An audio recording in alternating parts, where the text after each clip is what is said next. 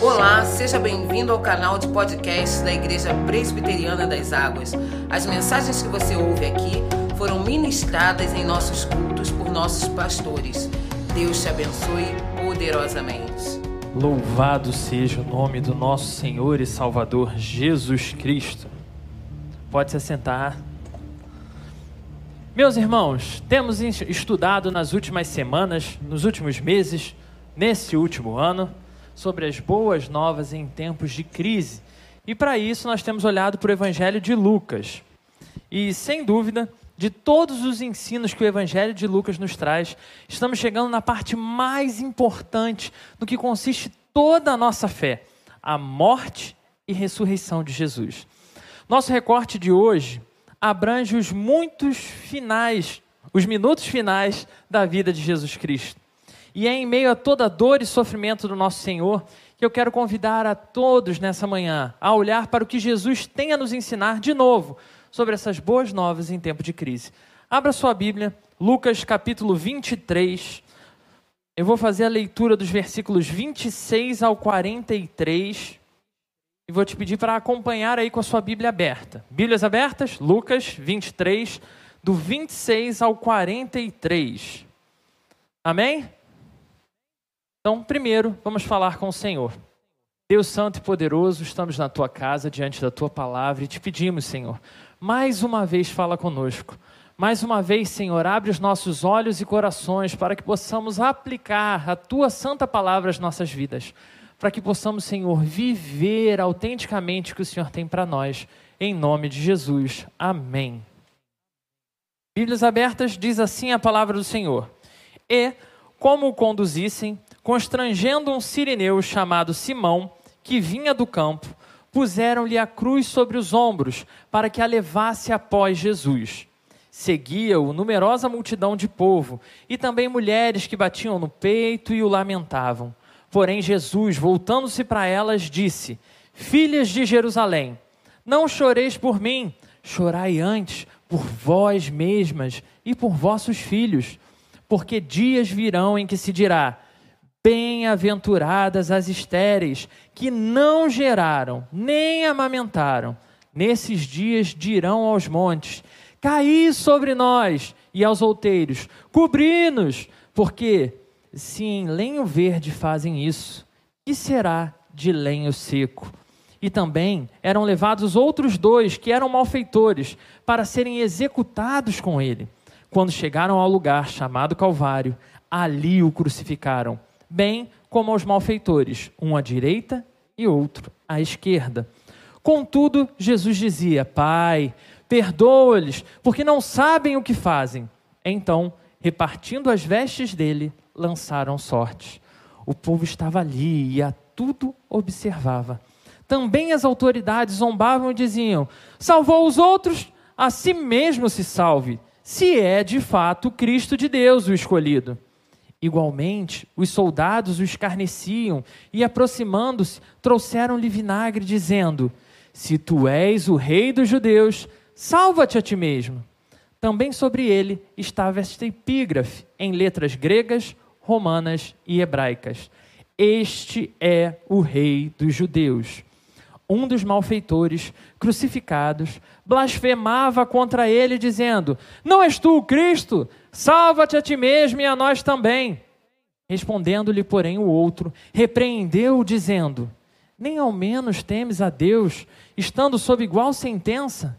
Nós, na verdade, com justiça, porque recebemos o castigo que os nossos atos merecem, mas esse nenhum mal fez. E acrescentou: Jesus, lembra-te de mim quando vieres no teu reino. Jesus lhe respondeu: em verdade te digo que hoje estarás comigo no paraíso.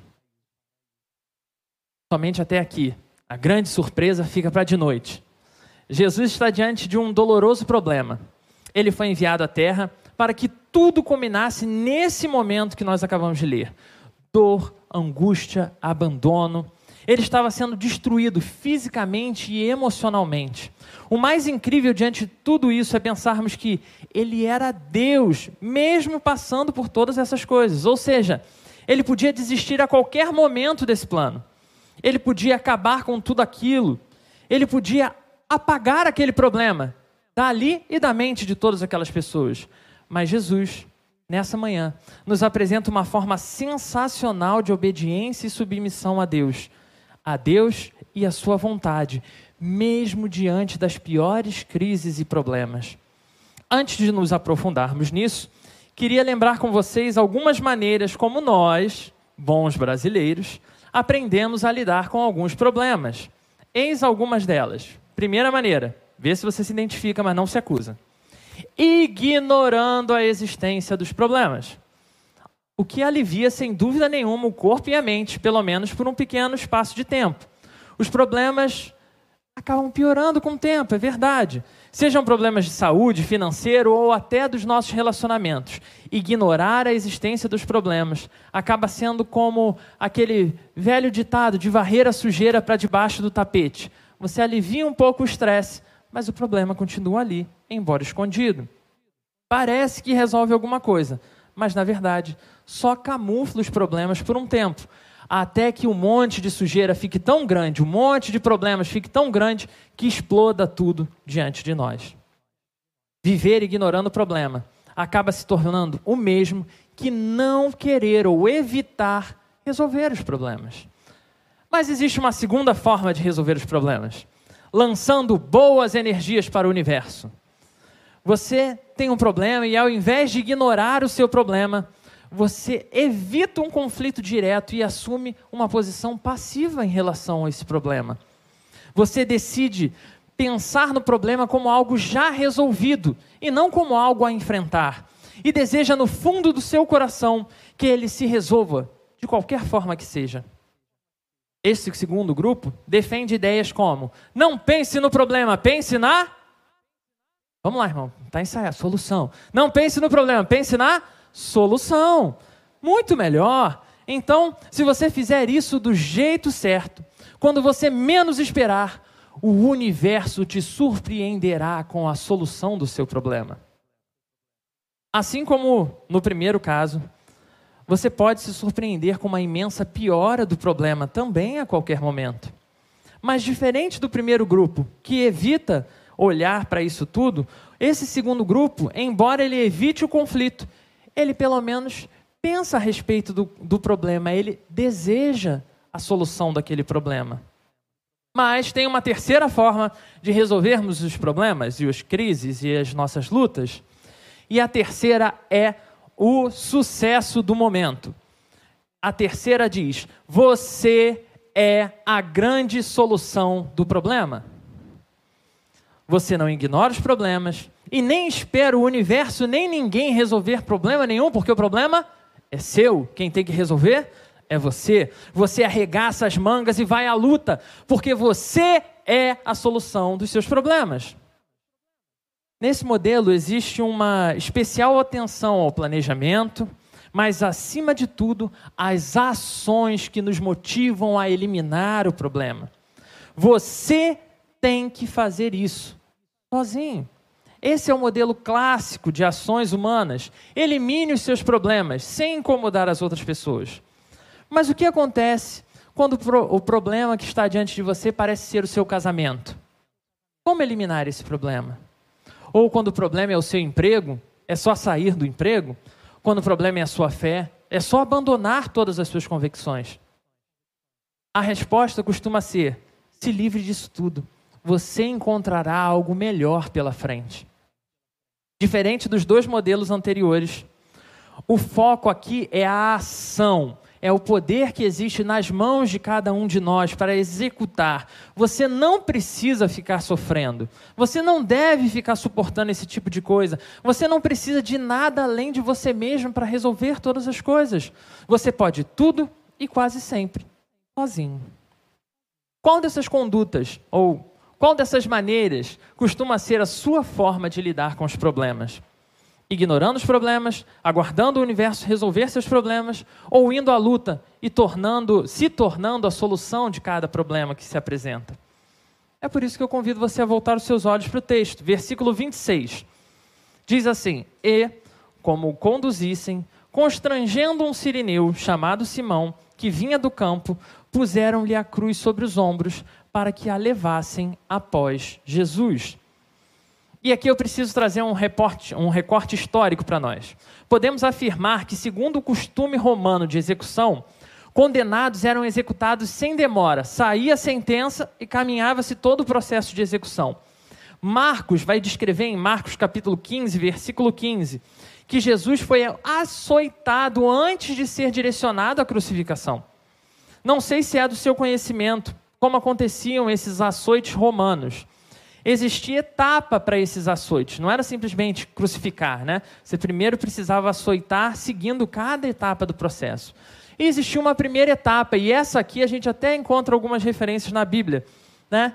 Que era o açoite com varas. Meu irmão, minha irmã, se você já apanhou com uma vara, você sabe como é que o negócio não é desse mundo. Né? E essa é só a primeira etapa do açoite.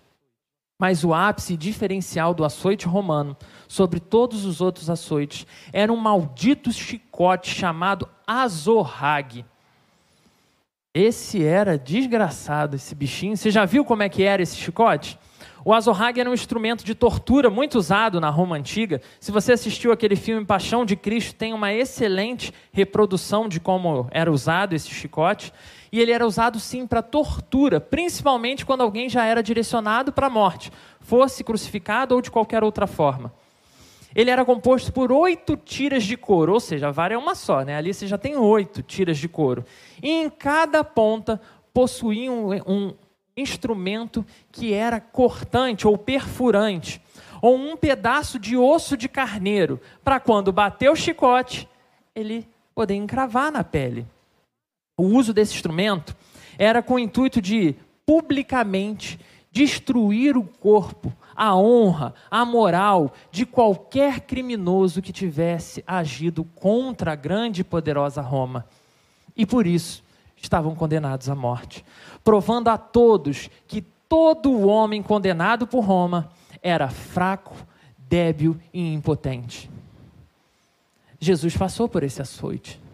Jesus tinha sido moído por aquele açoite. Ele tinha sua pele e seus músculos destruídos como parte da sua punição e direcionava à morte.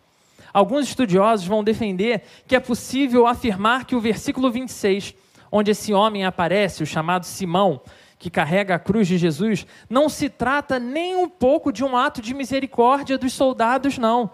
Pelo contrário, a preocupação maior dos soldados era que Jesus acabasse morrendo por causa do estado dele antes de chegar à dor máxima, antes de chegar à cruz. Então o que eles fazem é: calma aí, você está achando que vai acabar aqui? Tem algo muito pior para você, e por isso ele é substituído em parte do processo. Jesus não pediu um tempo, não virou para os romanos e falou: pausa, Deixa eu sentar, beber uma água, aliviar aqui porque está difícil. Não pediu substituição. Ele não tentou fugir em nenhuma das etapas desse processo. Ele carregou tudo o que seu destroçado corpo foi capaz de aguentar. Mas Existe um detalhe muito importante relatado por Lucas aqui. Quando aliviado do peso da viga da madeira maciça, que se tornaria sua cruz, Jesus pode atentar-se de maneira mais vívida às pessoas que estão caminhando com ele ao seu redor. E então percebemos um evento que só Lucas registra, que é o que tem dos versículos 27 até o versículo 31. Jesus, então, em meio a todo aquele sofrimento, que eu não sou capaz de imaginar como ele estava passando, caminhando em direção à sua morte, se compadece de mulheres que sofrem ao olhar para ele e apresenta aquelas mulheres um sofrimento que está para vir sobre a vida delas e chama a atenção delas para olharem para esses sofrimentos que estão para acontecer. Apenas há poucos anos após a crucificação de Jesus, já que a gente ainda está olhando para a questão histórica, Jerusalém seria completamente destruída e o povo humilhado e perseguido. A dor seria tanta que as mulheres prefeririam ser estéreis a ver o que aconteceria com seus filhos diante de toda aquela destruição. Em meio a tanta dor, em meio ao sofrimento, Jesus olha para aquelas mulheres e, compadecido, alerta sobre o que estava para acontecer. Que incrível gesto de amor do nosso Mestre. Ao contrário do nosso Mestre, em meio a tormentos e dores na vida, como eu e você temos reagido?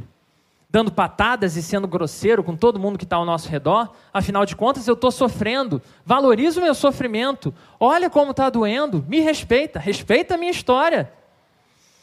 Será que o que estamos enfrentando justifica qualquer ato perverso em relação às pessoas ao nosso redor? Será que justifica sermos maus e até mesmo cruéis com pessoas que muitas vezes estão mostrando compaixão com o que a gente está passando? Aonde será que está o nosso foco? Nas pessoas ao nosso redor? Na nossa dor, luta e sofrimento? Ou o nosso foco está em quem nós somos e o que estamos passando? Jesus aqui está esboçando diante de nós o que era mais importante para ele. E o que era mais importante era o seu plano de salvação. Os versículos 30 e 31 falam de algo que quem é do interior vai rapidamente identificar. Ou quem já usou um forno a lenha, também fica fácil da gente entender. Lenha seca queima bem mais rápido do que lenha verde. Não é comum você, para fazer o forno pegar e se manter mais tempo, querer usar a lenha verde. Porque ele não só demora mais a pegar o fogo, como ele pode facilmente apagar sozinho.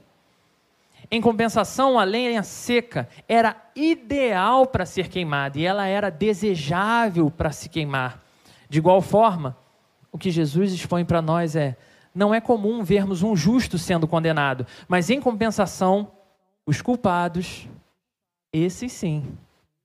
O que Jesus está dizendo é que está para acontecer algo que redefinirá o panorama de todos os homens e mulheres. Todos serão passados pelo fogo, mas o destino do ímpio queimará como da lenha seca. Mas essa fala não consistia em um aviso somente espiritual, mas algo que os olhos de todos contemplavam ali. Pois um homem justo, sem pecado, seguia para a morte, ao lado de dois outros, grandes pecadores, dignos do que passavam, dois bandidos. Até aqui, Jesus seguiu cabalmente o plano de, de salvação proposto por Deus Pai. Vimos o Deus encarnado sofrendo açoites, vimos o homem Deus, Jesus Cristo, ser arrastado ao limite das suas capacidades físicas e emocionais, ao ponto de precisar de ajuda para carregar a cruz. E ainda assim, esse homem está mais preocupado com os outros do que com seu próprio bem-estar. Chegamos à famosa montanha da caveira, Gólgota, o lugar da morte de Jesus. Já estamos nas suas últimas horas. O seu fim estava próximo. Então Jesus, preso e erguido na cruz, ele é preso e erguido na cruz, uma das mais do dolorosas punições romanas. E diante de todo aquele tormento, esse mesmo Jesus, com o mesmo sentimento, olha para os céus e grita: Pai, perdoa-lhes, porque não sabem o que fazem. Recentemente, nós conversamos sobre isso no núcleo dos jovens, sobre esse momento específico da crucificação de Jesus, analisando, nos colocar nessa posição de alguém que tem todo o poder, toda a autoridade e está preso, sendo crucificado. Afinal de contas, se levarmos à última, aos últimos, aos finalmente, esse era o meu e o seu lugar, aquela cruz. E pensar que Jesus realmente podia dali de cima, como o pastor falou brilhantemente, né? Eu adorei o exemplo que ele deu do Thor, né? Pegar ali, tacar raio em todo mundo e se livrar daquela situação para sair da cruz. Ou ele podia simplesmente apagar aqueles homens e mulheres, destruí-los de qualquer forma que fosse. Mas ele ainda assim estava preocupado com aquelas pessoas que estavam ali condenando, desejando o fim e a morte dele, mais preocupado com os outros do que consigo mesmo. Jesus da cruz ora em favor de cada uma daquelas pessoas. E aquela oração evoca todo tipo de resposta. Pessoas que ignoram, pessoas que querem que aquilo acabe, pessoas que zombam e atacam ele para acabar logo com todo aquele espetáculo. Como vemos no versículo 35, que diz: O povo estava ali e a tudo observava. Também as autoridades zombavam e diziam: Salvou os outros, a si mesmo se salve, se é de fato Cristo de Deus, o escolhido. Salvou os outros, salve a você mesmo. Salve a você mesmo. O raciocínio parece até mesmo lógico. Se ele salvou os outros, por que, que ele não se salva? Por que, que alguém com poder, nessas condições, evitaria se salvar?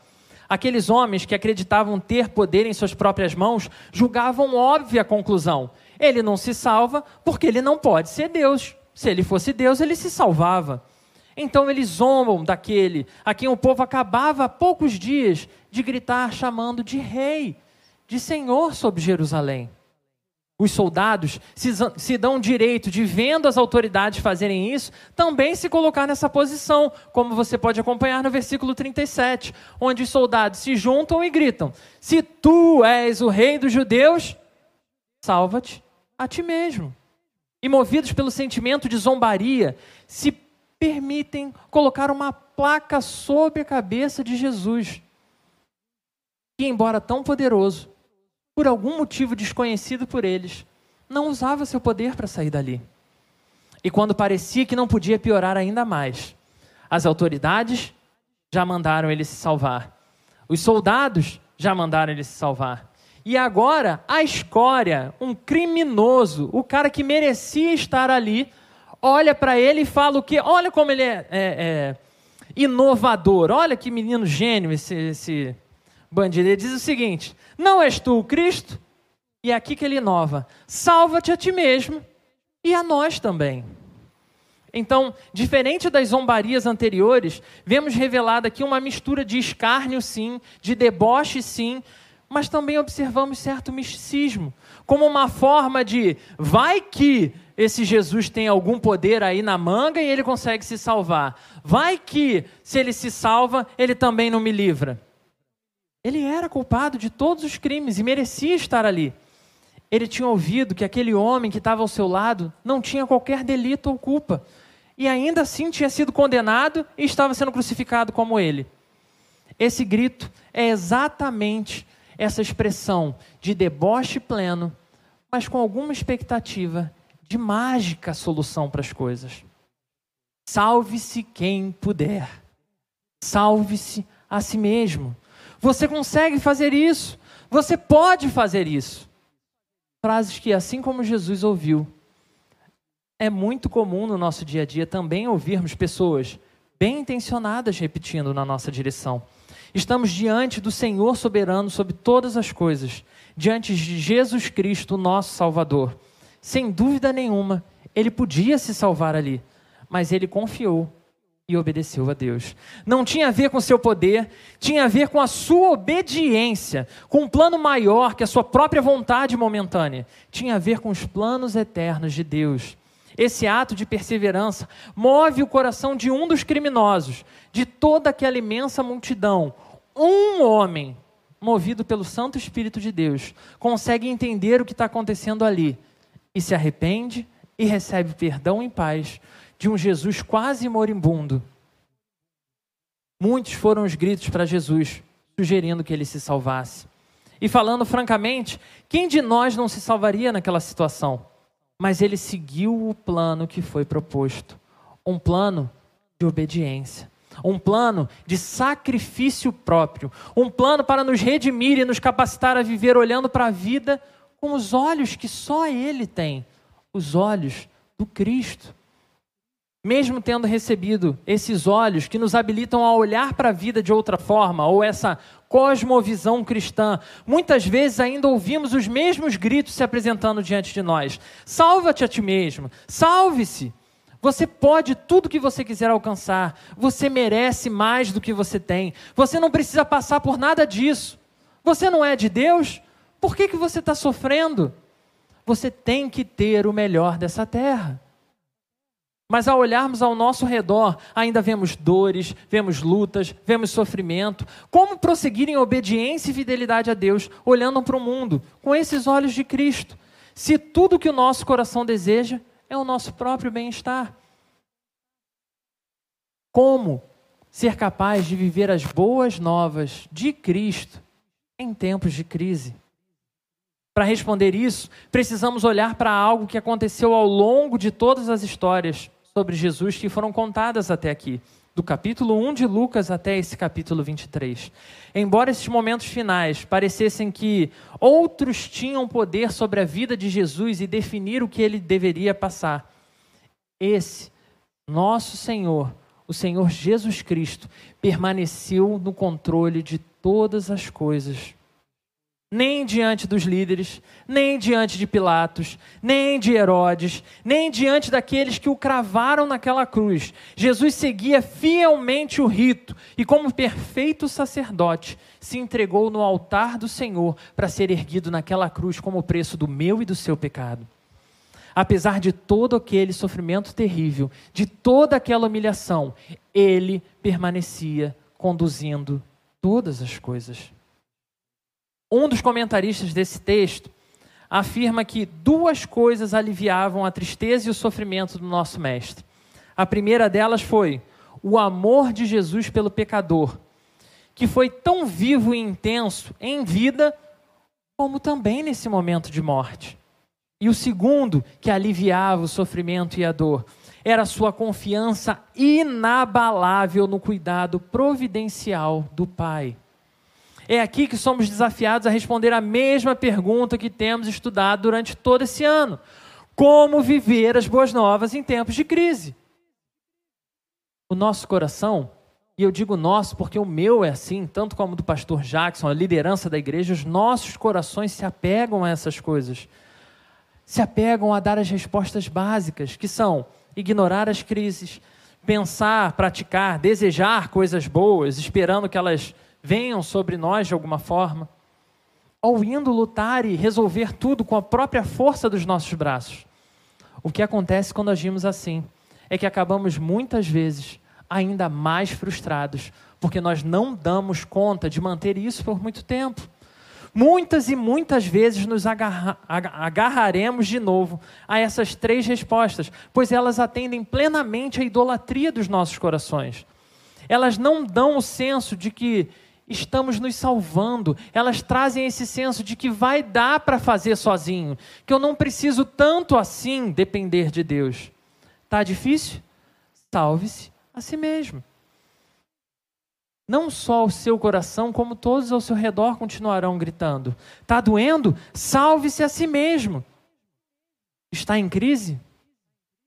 Como eu e você reagiremos agora que nos damos conta desses anseios do nosso coração, agora que nos damos conta de que esse grito continuará ao nosso redor, salve-se a si mesmo, como eu e você reagiremos?